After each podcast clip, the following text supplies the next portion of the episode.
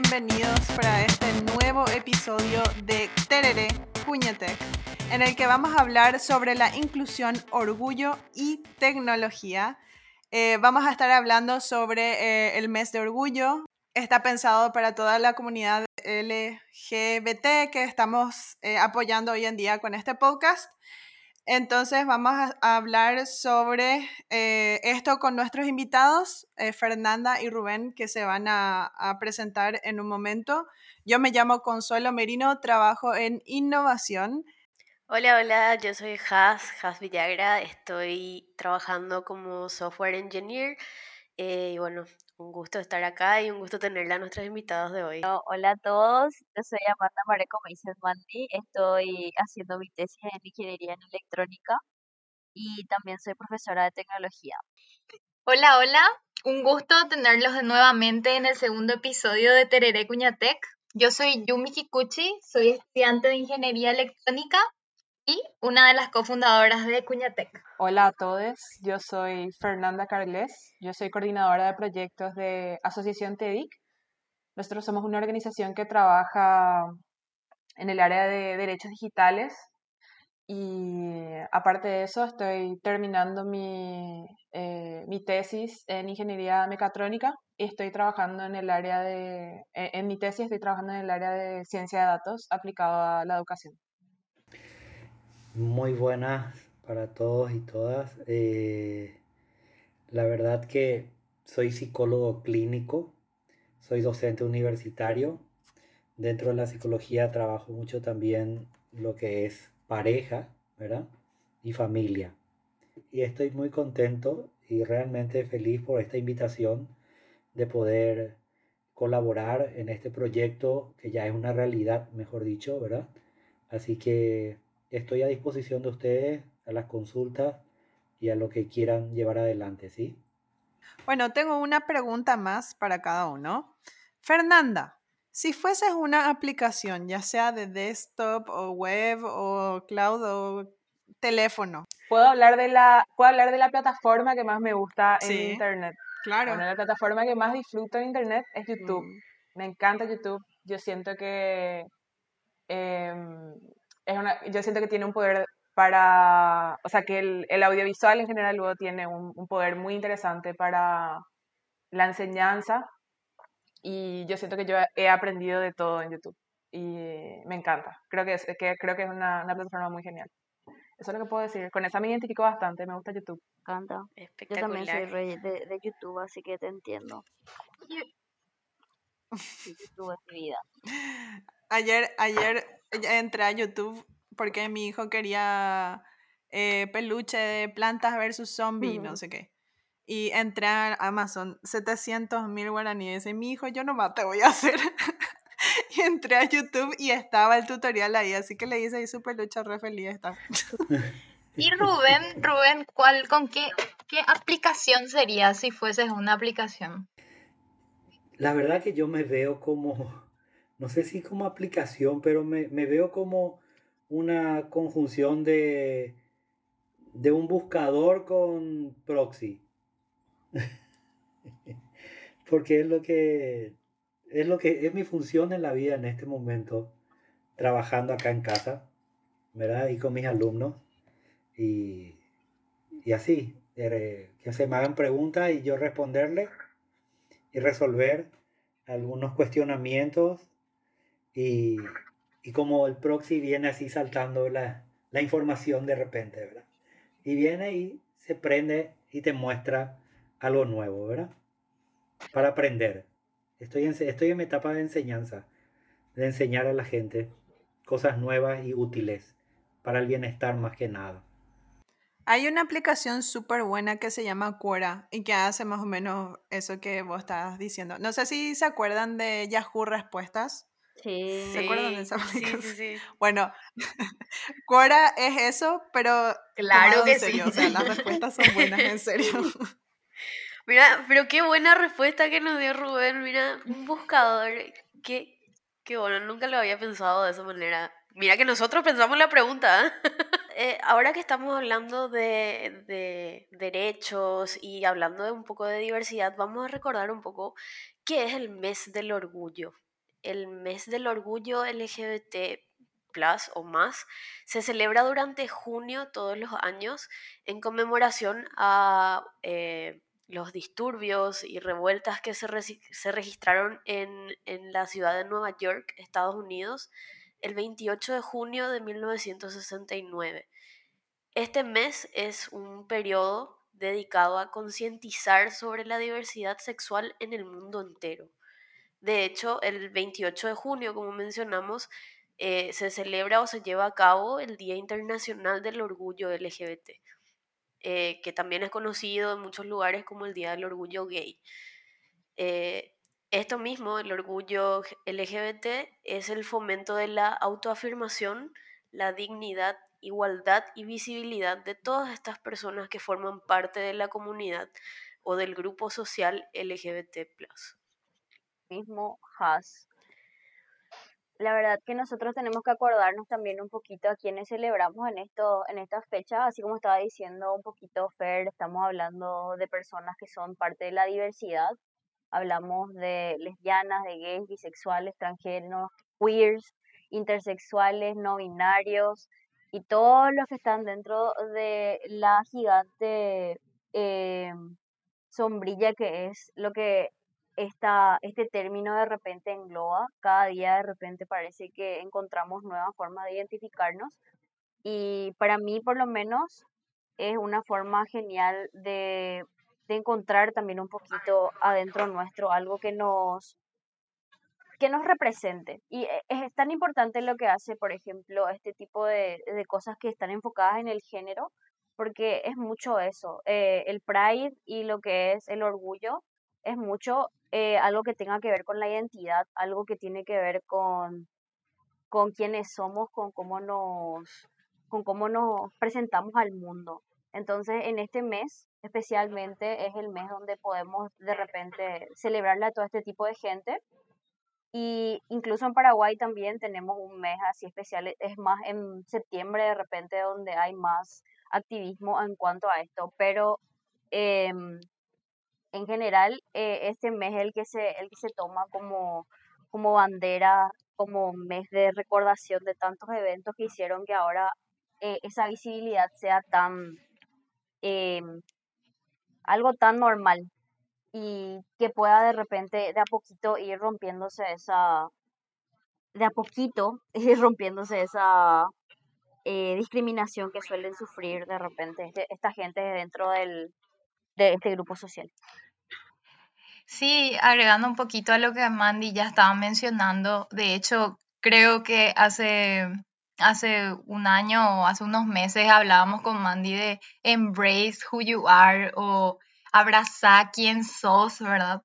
Eh, el poder ser em, vos mismo sin miedo, ¿verdad? Hablamos un poquito de lo que es el orgullo acá en Paraguay o el pride. Y, y realmente hay una crisis de la comunidad LGBT, em, más todavía ahora en la, por la pandemia, Em, donde muchísimas personas eh, fueron impactadas económicamente em, y de repente no recibieron ayuda del gobierno, ¿verdad? Y por otro lado, creo que el año pasado, no sé si me corrigen, vivimos también el hito importantísimo de Kimberly Ayala que pudo jurar para poder ejercer como abogada.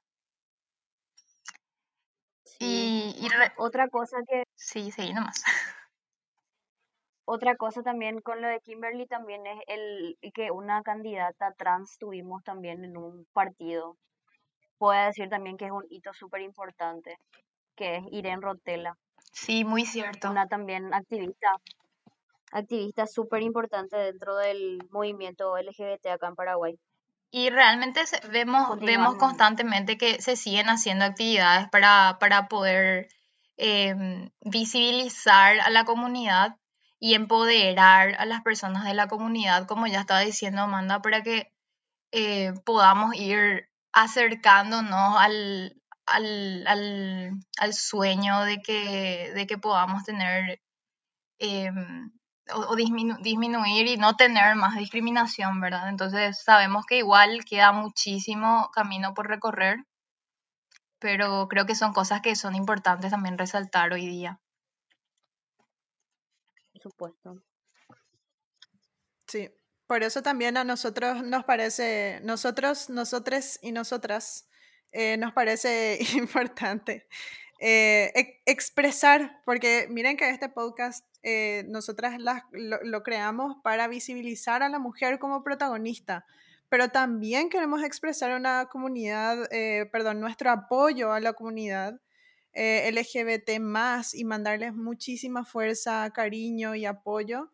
y esperamos que les guste este episodio, ¿verdad? lo estamos haciendo con mucho amor. Bueno, entonces, Fernanda, estabas comentando eh, cuando te estabas presentando que estabas trabajando en TEDIC. Em, ¿Podrías contarnos qué es y qué buscan lograr? Em, ¿Nos puedes contar algunos proyectos en los que están trabajando, especialmente eh, proyectos en los que la inclusión y el género es uno de los ejes principales? Bueno, en primer lugar les comento de vuelta que más o menos es TEDIC capaz de manera un poquito más completa. Eh, TEDIC es una organización que trabaja en, derechos digitales y realiza eso a través de, varios eh, ejes de trabajo que tenemos. Eh, uno de ellos es la investigación. Trabajamos eh, realizando investigaciones en diferentes ámbitos que tienen que ver con el acceso a Internet, sobre la protección de privacidad de, aplicaciones o de, de, las telefonías que hay acá en Paraguay. Eh, realizamos también investigaciones que tienen que ver con género, violencia de género en, en Paraguay, etc. Eh, también colaboramos con la CODEUPI, que es la Coordinadora de Derechos Humanos de Paraguay, para hacer el reporte anual de, en el área de derechos digitales, que los derechos digitales es otra manera de decir derechos humanos en Internet. Eh, bueno, como les mencioné, uno de nuestros ejes de trabajo es la investigación. Por otro lado, también tenemos un eje de trabajo que es de incidencia política, esto lo realizamos a través de, bueno, eh, reuniones eh, con diferentes mesas de trabajo de, en las que participa el gobierno y la sociedad civil, em, a través de este tipo de entrevistas em, y eh, em, otros tipos de proyectos. Trabajamos también en formación, realizamos bootcamps y talleres sobre distintos temas y también trabajamos mucho en lo que es el desarrollo de tecnología cívica, que esa es una de las áreas donde yo estoy más, más metida. Y tecnología cívica se refiere a tecnología que de repente ayude a em, resolver ciertos problemas o, o, no sé si resolver, pero de repente monitorear o prestar atención a ciertos temas en el ámbito social utilizando la tecnología. Em, para nosotros en TEDIC, em, nosotros consideramos que el género es transversal a todos nuestros proyectos. Entonces, en todos en todo este tipo de proyectos que realizamos, siempre tratamos de, eh, de, tener en cuenta el componente de género que nos parece fundamental para, para el trabajo que realizamos. Y específicamente desde TEDIC tenemos un programa que trabaja en, el, eh, en lo que es la intersección entre género y la tecnología.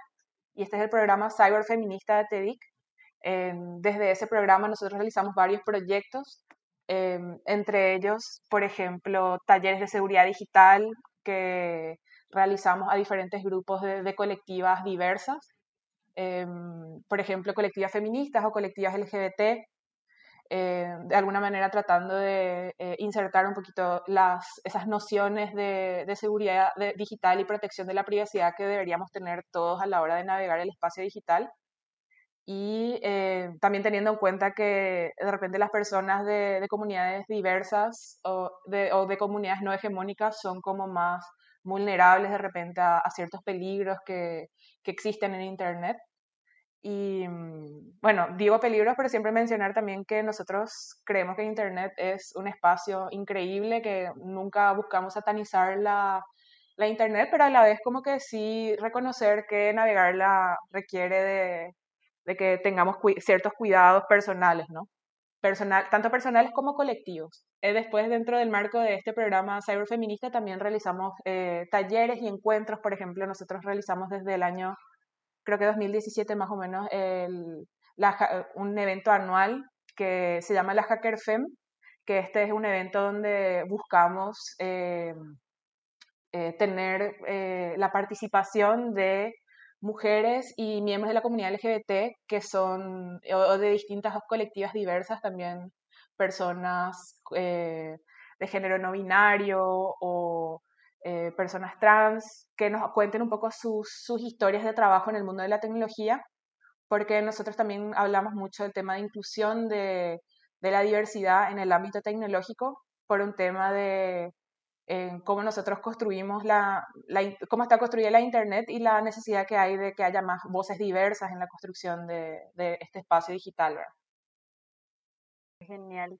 Yo también tengo una pequeña preguntita. De repente le estaba mirando a uno de los proyectos que tienen también dentro de, de TEDIC, que es esta expo.tedic, donde hacen así el, la presentación de muchos tipos de temas, ¿verdad? Eh, visto que tienen ponentes muy interesantes que son parte de la comunidad, por ejemplo, es algo que tienen mucho en cuenta de repente al buscar a sus a las personas con las que van a colaborar, justamente esa perspectiva tienen muy en cuenta o, o es justo gente que, que ya estaba de repente involucrada también con su proyecto y que por eso estuvieron en, el, en los paneles en definitiva, siempre tratamos de que nuestros proyectos reflejen la diversidad que existe en Internet y en, el mundo, ¿verdad? Entonces, eh, no, yo diría que no es un accidente, em, pero sí también mencionar que de repente la, eh, en nuestro círculo tenemos, eh, cuenta con muchas personas diversas, ¿no? Entonces, no, es fácil, entre comillas, de repente encontrar, es, es más natural, ¿verdad? Entonces, eh, sí, de manera bastante orgánica. Pero en definitiva, em, bueno, para comentarles un poquito sobre la Expo Pop-Up Tech, eh, la Expo es un proyecto que estaba como en la, cabeza de, de las chicas de TEDx desde hace mucho tiempo y el año pasado se dio por, por la primera edición. Eh, y básicamente, como les mencionaba, nosotros siempre tuvimos como ese desafío de, de, cómo comunicar nuestros temas de, de manera creativa, ¿no? Y en cierto momento se nos ocurrió eh, que mm, teníamos que, que, queríamos seguir trabajando con artistas eh, para, para, el desarrollo de obras que, que, hablen un poquito sobre, sobre la importancia de nuestros temas, ¿no? Entonces la Expo surge como un proyecto que buscaba ser como una clínica de arte para artistas emergentes de la región, eh, donde los artistas pasaron por todo un proceso de eh, talleres como webinars sobre distintos temas que pasan del género tecnología, activismo online, em, privacidad, censura, ciudades inteligentes. Se tomaron un montón de temas como para hacer un proceso de formación con los artistas y mm, a partir de ahí tuvieron un proceso de mentoría donde desarrollaron nueve obras de arte que están colgadas en nuestro museo web, ¿verdad? que es el, el, eh, que mencionaban ustedes, que es expo.tedic.org. Em, y en este proyecto también para nosotros fue importante eh, contar con una comunidad diversa de, de artistas, ¿no? Em, por ese lado sí trabajamos con, tratamos de mantener un, un, equilibrio interesante con el tema de género y de no solamente incluir a personas de género binario, hombres y mujeres, eh, sino también a personas no binarias, ¿no? Cuando digo hombres y mujeres me refiero a hombres y mujeres trans o cis. Entonces, eh, eso siempre, yo creo que siempre buscamos dar la, la oportunidad a que mm, también a que a, dar oportunidad a que gente eh, distinta o diferente participe en nuestros proyectos para nosotros también aprender de ellos, ¿no? De cuáles son sus necesidades y eso, ya que todo eso creo que hay que, o sea, la diversidad para nosotros muy importante tener en cuenta a la hora de, de hablar de del espacio de Internet y de, bueno, en general la diversidad es, es demasiado importante al hablar de, de, temas de derechos humanos, ¿verdad? Pero en nuestro trabajo en Internet vemos que la diversidad está floreciendo bastante en Internet y es, es muy importante tener perspectivas diversas.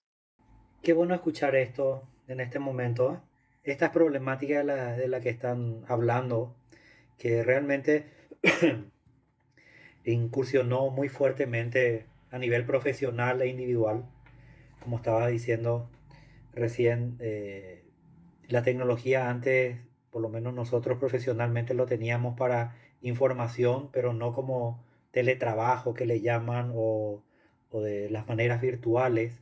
Ustedes no se imaginan lo que es.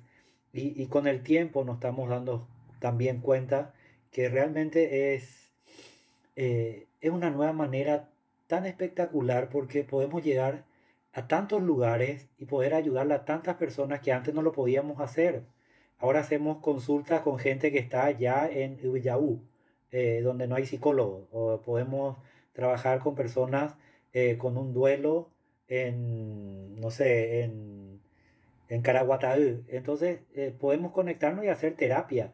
esto, esto implicó un trabajo muy duro para muchos profesionales que hasta hoy en día hay muchos que no están pudiendo encajar todavía. Le falta formación y eso es lo que justamente quería compartir con estas personas que están trabajando en eso, que cómo están haciendo un trabajo maravilloso y, y no, no, no, sabemos. O sea, nosotros, yo que estuve en la Sociedad Paraguaya de Psicología, no teníamos idea de que esto estaban armando en el ministerio y estaban haciendo un trabajo que realmente va a servir muchísimo. O sea, me gustaría que abran un poco el espectro de personas que le pueden ayudar realmente, porque una psicóloga yo creo que va a ser bueno. Y que haya un equipo de psicólogos otra vez que está trabajando en estas cosas sería maravilloso. Así que estamos a disposición para esos proyectos, ¿sí? Eh, y realmente hay tantas cosas que, que esto que ustedes están comentando en este encuentro es lo que nos llega a nosotros después del consultorio.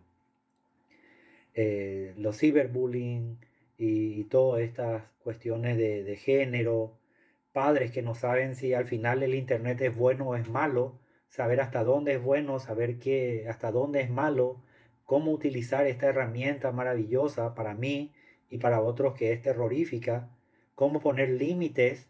Tengo padres que tienen controladores de internet que hasta tal hora, que tal página, o sea, ya, ya desde chicos están con esa mentalidad restrictiva y ustedes están planteando tener un poco más de libertad con el Internet, desde que es como un derecho humano, ¿verdad? Y, en cambio los padres están tan en, a oscuras en esto que cada uno hace su modalidad de, de autocontrol. Entonces nos gustaría en verdad acceder a esta información o a estos proyectos, a estos trabajos y que, que con el Ministerio de Salud poco o nada podemos llegar a avanzar, ¿verdad? Porque son bastante cuadrados también en mi opinión, que he intentado trabajar varias veces, que han llamado. Entonces es mejor trabajar así con gente y con grupos que sí tienen intención de, de hacerlo más, o sea, no sé cómo inventar una palabra de masificar esto, ¿verdad? Que sea más, eh, masificante, no sé cómo vamos a crear esa palabra, ¿verdad? Y por eso, entonces, ¿qué es lo bueno? ¿Qué es lo no tan bueno? Y, tenemos que enseñar a estos padres, porque ellos están actuando desde el desconocimiento. No sé si me, me puede explicar un poco. Sí, excelente, Rubén, lo que, lo que estabas exponiendo. Y me parece muy lindo que pueda, o sea, que, ¿por qué nosotros nos reunimos ahora en el podcast? Porque junio es el mes del orgullo gay. Entonces queríamos explorar la parte de la diversidad, por eso queríamos hablar con Fernanda, queríamos hablar contigo, Rubén, que también eh, tratas la parte de la vida de pareja. Y lo más lindo de todo es que surgió que acá Fernanda está, este, tiene contacto con un proyecto que están trabajando en derechos humanos para la tecnología. Rubén está en la parte de asociación de psicólogos y se unan, se unen en la diversidad y se genera algo bueno para el país. Estoy demasiado contenta. Por otro lado, Consuelo, eh, que las problemáticas, yo me doy cuenta en la práctica profesional, no hay diferencias. Realmente eh, son las mismas, las problemáticas son las mismas. Cuando hablamos de ciberbullying para una persona gay, es exactamente lo mismo que pasan otros chicos que no están en eso. O sea, eh, no hay diferencia. Todo, cuando, cuando se sufre un ciberbullying, se, se sufre sin importar, ¿verdad? Esa, eh, esa identidad, por decir así. ¿sí? Eh, lo mismo que, diría con, las situaciones de problemas de pareja. Los problemas de pareja para una pareja heterosexual es lo mismo que para una pareja gay. Y, no hay, no hay absolutamente diferencia, es la misma temática y problemática. No hay diferencia. Eso es lo que quiero puntuar luego, ¿sí? Preguntarle un poco a, Rubén, eh, ¿cuáles son las cosas que las personas de esta comunidad LGBT trabajan en, terapia comúnmente, ¿verdad? ¿Qué es lo que más eh, sueles escuchar y trabajar con ellos, verdad?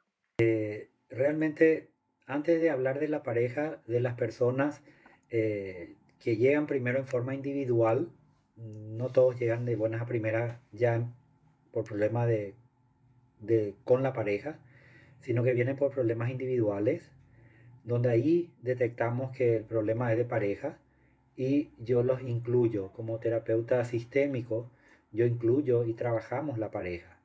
¿Cuáles son los primeros? Eh, son los individuales que tienen que pasar, como yo les explico siempre, estas tres etapas. Uno es la individual personal, la lucha y el, la aceptación. Eh, segundo es en su sistema, en su núcleo familiar, es la segunda gran lucha. Y la tercera es ya a nivel social, donde ahí recién, o sea, en la familia, poder traer al, novio, a la novia, a la pareja eh, en la casa. Y por eso yo asumo que son gente tan luchadora porque tienen que pasar por tantas cosas muy duras en esta sociedad, no solamente de Paraguay, sigue siendo a nivel mundial, por más que haya disminuido en, otros países y acá también de alguna manera, pero es una lucha bastante dura la que tienen que pasar y como estaba diciendo también, de no ser vistos, de no ser visualizados. Y lastimosamente a nivel de no se los puede culturalizar a los niños para que entiendan estas problemáticas. Esto mismo lo habíamos vivido en varias oportunidades, eh, desde la salud mental, desde la psicología. Primero cuando hace muchísimo tiempo se empezó a integrar a chicos con algún trastorno o dificultad, por ejemplo, eh, en los años 1970, 1980, un chico con síndrome de Down entrando en una escuela normal igual que con otros chicos y esas integraciones ya fueron un proceso bastante largo donde tuvo que eh, pasar por situaciones que vieron que al final había que trabajar y educar y culturalizarle a los chicos, ya desde pequeño darle esta mirada integradora, ¿sí? O sea, poder integrar a todos.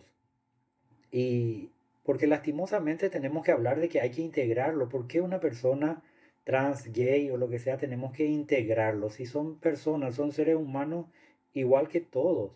Es lo mismo que a veces le decía también a, estas parejas gay que venían, tampoco discriminen a los, a los bi o a los, eh, a, los otros, ¿verdad? O sea, a los heteros, porque si no va a ser una lucha sin fin.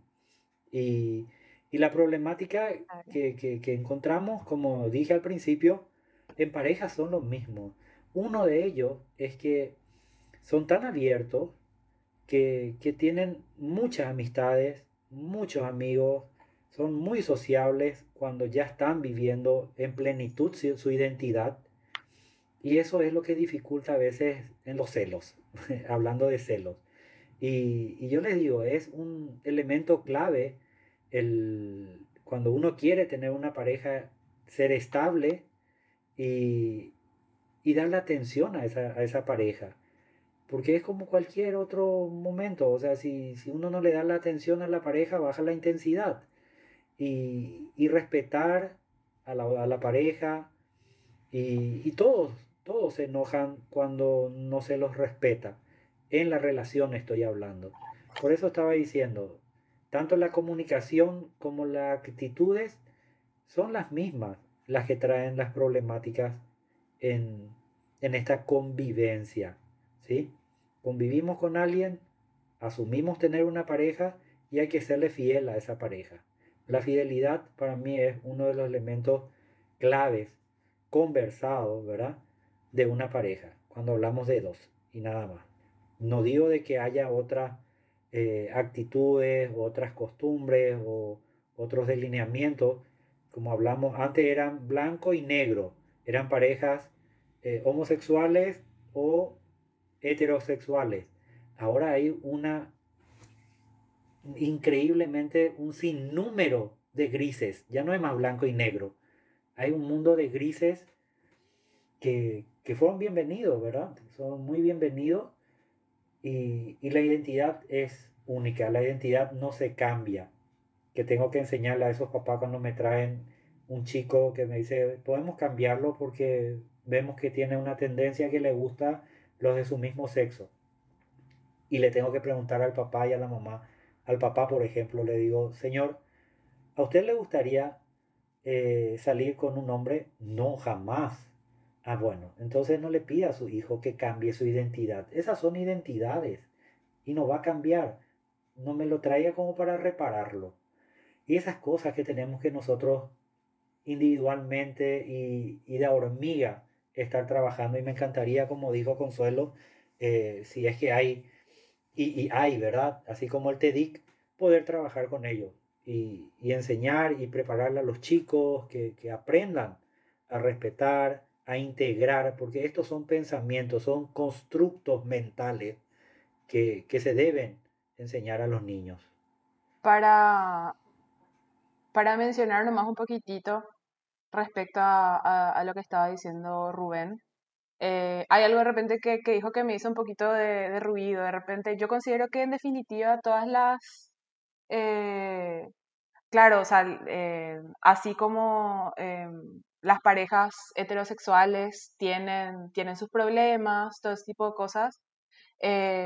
y yo considero que también los mismos problemas se, se ven en, en cualquier tipo de pareja, ¿no? Pero, pero en definitiva yo creo que es importante también hablar de los factores agravantes que hacen que de repente la, vivir como una persona eh, LGBT o estar en una relación LGBT hace que sea un poco más, más compleja, ¿verdad? Que son problemas de repente que personas que sufren, que, perdón, que, que, que gozan de ciertos derechos y no, no la sufran, por ejemplo eso, los problemas familiares, por ejemplo, tienen un impacto, yo creo, mucho más grande en la pareja, cuando uno es una persona LGBT, de repente, qué sé yo, es difícil llevar una relación adelante cuando eh, tu pareja tiene que esconderse. También mencionar que en Paraguay nosotros no tenemos eh, una ley contra toda forma de discriminación. Entonces, todas esas cosas son factores agravantes, ¿no? Que por ese lado yo no considero que sea, que sea igual. Eh, pero sí, en definitiva, yo creo que más a lo que se refería era que emocionalmente eh, toda relación es compleja, ¿verdad? Y que las relaciones LGBT sufren de problemas de complejidad similares a, cualquier otro tipo de, relación. Em, por otro lado, también parece importante mencionar que la, la relación, eh, el modelo de relación monógamo de repente también es algo que me parece interesante discutir, ¿verdad? Cuando hablamos de diversidad, que hay muchas formas de amar, ¿verdad? Por ese lado también se mete otro, eh, otro grado de complejidad a lo que es eh, la, la, experiencia. Pero eso también el tema de la monogamia, poligamia, etcétera, yo creo que se expresan en todas las identidades sexuales. Y con respecto a, que es igual, yo estoy hablando es igual en la relación, en la relación, ¿sí? Eh, cada uno tiene sus luchas todos tenemos nuestras luchas a veces en forma individual, así como eh, cuántas veces trajimos eh, a nuestras parejas y nuestros padres o nuestros hermanos no lo aceptaban también. Entonces, eh, las problemáticas sí son, son no iguales, pero en, en, la misma proporción de alguna manera también. Pero ya en la relación en sí estoy hablando, los que vienen al consultorio, los que ya están asumidos, los que ya tienen en la familia conversado, Estoy hablando en la interacción, en la relación, en el día a día de una pareja.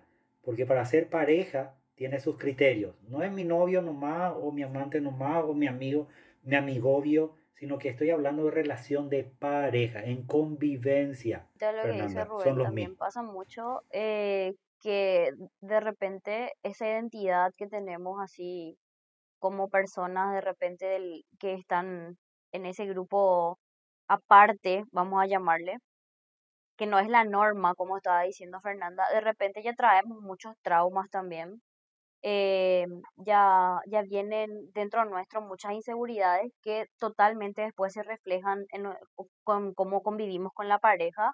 Entonces hay como que un factor un poquito más alto de, de tendencia a que haya mm, eh, problemas de pareja a lo que es, por ejemplo, una pareja heterosexual. Aunque yo creo que igual eh, estoy también de acuerdo en el sentido de que ese tipo de problemas no, no tiene tampoco, eh, no está extenta la gente de repente cis o heterosexual a pasar por ese tipo de problemas.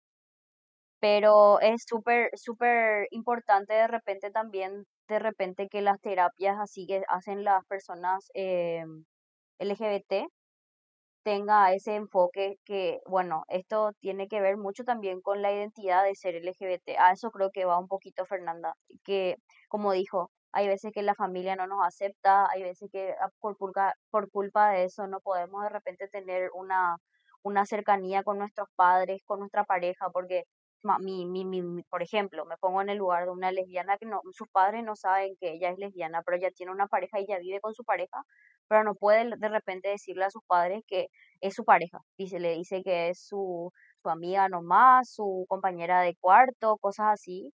Y vivir escondiéndose es algo que yo siento que es todavía demasiado común en nuestro país, que de repente también añade muchísimo a lo que es la dificultad de convivir capaz. No sé si me puedes corregir de repente, Rubén.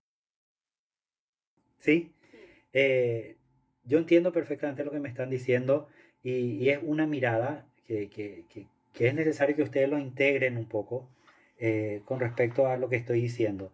Eh, para ser pareja hay criterios y lo que estás diciendo así mismo se da en, en todos los niveles. Cuando vos decís, claro que conocemos y entendemos y escuchamos y trabajamos cuando todavía ellos no le están diciendo a sus padres. Pero tiene que lograr llegar a eso y para eso lo trabajamos, ¿sí? Ah, claro. que se trabaja, claro que se trabaja porque ese es un paso fundamental para poder hacer pareja de verdad, ¿sí? Es un elemento clave porque esos ah, padres tienen que saber que van a tener que aceptarle a, su hijo o a su hija con su pareja, eh, porque si no lo van a perder. Y si ellos como padres quieren perderlo, o sea, eh, y, y, todo eso se trabaja, porque hay padres que nunca se abren. Y eso hay que trabajar con, con, con, la persona que viene al consultorio, de que va a tener que saber trabajar y asumir y vivir con eso. Que tiene que saber de que igual tiene que ser feliz. Igual va a tener que hacer pareja si quiere realmente eh, explorar ese mundo de vivir en pareja. Y eso se da también en, en, en cuando digo, no quiero minimizar las problemáticas, ¿verdad? Pero cuando yo hablo de criterio de hacer pareja, uno tiene que estar disponible. ¿Qué significa eso? Si, si yo no le estoy diciendo a mis padres y no puedo llevarte, no puedo irme contigo de la mano, no podemos ir al cine, no podemos salir a tomar algo, no te puedo dar un beso en la calle, no estoy disponible para estar en pareja. Es lo mismo que un, un hombre o una mujer que todavía no se divorcia, no puede estar haciendo otra pareja. ¿Me entienden? Hay criterios para hacer pareja. Y esto es no estar disponible para estar en pareja. No sé si me estoy explicando. Una cosa es convivir o dormir o tener relaciones con alguien y otra cosa es ser pareja. Ser pareja tiene sus reglas y sus condicionamientos. ¿Sí? Porque para ser pareja y para que esa relación de pareja sea sana, tiene que haber atención. Y si yo no puedo ser libremente pareja tuya, o sea, relacionarme contigo libremente, no estoy disponible y no te voy a poder dar la atención necesaria para que la intensidad de esta pareja sea maravillosa. Va a bajar la intensidad de esta relación si no estoy disponible y no te doy la atención que vos estás necesitando. No sé si ahí me expliqué un poco mejor. Más justamente en hacer que esa pareja funcione a pesar de todas estas cosas, entonces el que está Entiendo pero, pero que no dejen de intentar igual. Entiendo. No completamente. No, sí, estoy, ahí, estoy, ahí estoy completamente de acuerdo, porque de repente muchas veces pasa que por culpa de todas estas cosas nos olvidamos de nuestro, de nuestro, eh, de nuestra pareja, de quien nos está acompañando y no, no, no podemos realmente armar algo más fructífero, algo más nutritivo, no sé, algo más sano entonces hay que, hay que trabajar eso en terapia. Me, me parece interesante realmente el punto. También les quería preguntar, ¿dónde pueden encontrar ayuda a las personas que se encuentran en situación de vulnerabilidad de la comunidad LGBT El trabajo que realiza la organización Aireana, que es un grupo por los derechos de las lesbianas. Eh, ellas tienen desde hace varios años una línea de ayuda para personas LGBT. Hirogendu es una línea de ayuda que em, de ayuda, de, ayuda y de contención psicológica orientada específicamente a, la comunidad LGBT. Em, de repente yo creo que mm, había leído por ahí que sí subieron bastante los casos de, de llamadas a Rogendú durante este, durante este periodo, ¿no? Em, me gustaría también mencionar el trabajo de, eh, que esto no es una línea de ayuda, pero sí como para visibilizar un poquito lo que estaba pasando en nuestro país desde, con el tema de la pandemia. Em, Agencia Presentes, que es un, eh, medio de noticias eh, argentino, pero que trabaja de manera regional, tiene representantes acá en Paraguay. Hizo un artículo el año pasado que era muy interesante acerca de los efectos de, la pandemia en, la comunidad LGBT, ¿no? Se hablaba mucho del tema de, del encierro y del efecto que tiene el encierro en, en personas LGBT, especialmente, especialmente personas LGBT jóvenes que todavía tienen bastante dependencia de sus familias sanguíneas, que se encuentran en situación de violencia y que se vieron como que atrapados, encerrados con, en, en situaciones bastante feas, ¿no? Y también yo creo que la situación más de emergencia que, que se está dando hoy en día, que, que, continúa inclusive con el tema de la pandemia, es con la comunidad trans acá en Paraguay. Eh, la comunidad trans eh, es una comunidad históricamente vulnerada en, en, Paraguay, con un montón de vulneraciones, con un montón de casos de, de feminicidios relacionados a, a temas de discriminación y la comunidad en particular se vio extremadamente vulnerable, vulnerada en estas épocas, por, ya que un porcentaje muy alto, más del 90% de la comunidad trans en Paraguay, específicamente la comunidad eh, trans femenina, eh, se dedica al trabajo sexual eh, como medio principal de manutención, ¿no? Entonces, ya que ellas no tienen mucho acceso a, a herramientas como la educación que permiten de repente conseguir otro tipo de, de, trabajo o desempeñarse en otro tipo de rubro. Entonces esa comunidad se vio extremadamente vulnerable porque al no poder salir a las calles como que no había clientes.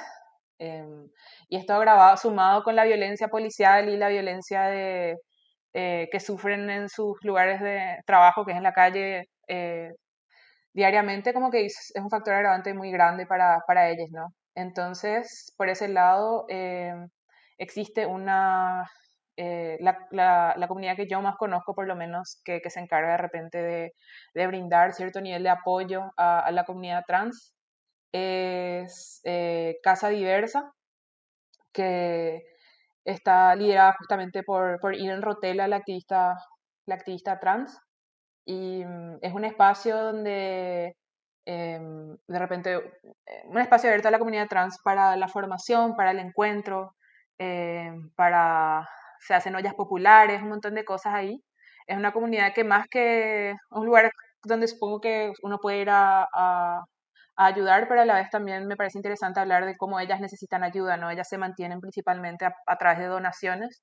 Hay también un programa de padrinazgo para Casa Diversa, entonces me parece, me, me gustaría en este momento, ya que tenemos abierto el canal, hablar un poquito de eso. Yo creo que también pueden buscar un poquitito los datos, porque no tengo a mano lastimosamente para con los números de teléfono para eh, apoyar un poquito al espacio Casa Diversa, ahora que me parece uno de los espacios emblema ahora en, en Central para apoyar a, a, a, la comunidad trans. Eh, Aresa se llama una fundación para la salud mental y el bienestar social, donde hay eh, una lista de, de, profesionales que tienen la posibilidad de, de, de consultar con ellos también. ¿Sí? se llama.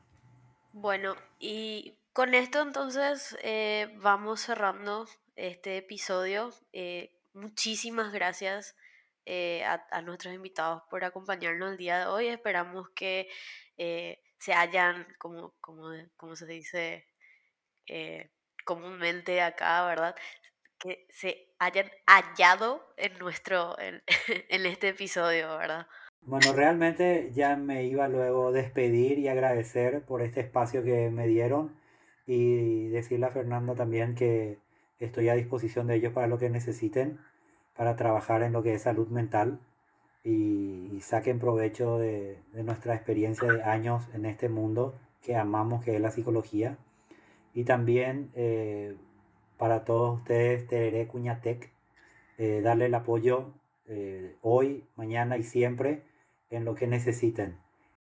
muchas gracias a ustedes y que por el espacio. Muy, muy feliz de estar aquí. Muchísimas gracias, Fer, también gracias por quedarte. Chao, chao. Chao, chao. Muchísimas gracias a todos por escucharnos siempre y por favor les quiero pedir que no se olviden de seguirnos en todas las redes sociales como Cuñatec PI. Eso sería Facebook, Twitter, en YouTube, Instagram también y obviamente acá en Spotify para seguir escuchando todos los podcasts que se vengan. Y espero que les guste mucho lo que estamos haciendo y les esperamos para las siguientes ediciones. Muchas gracias.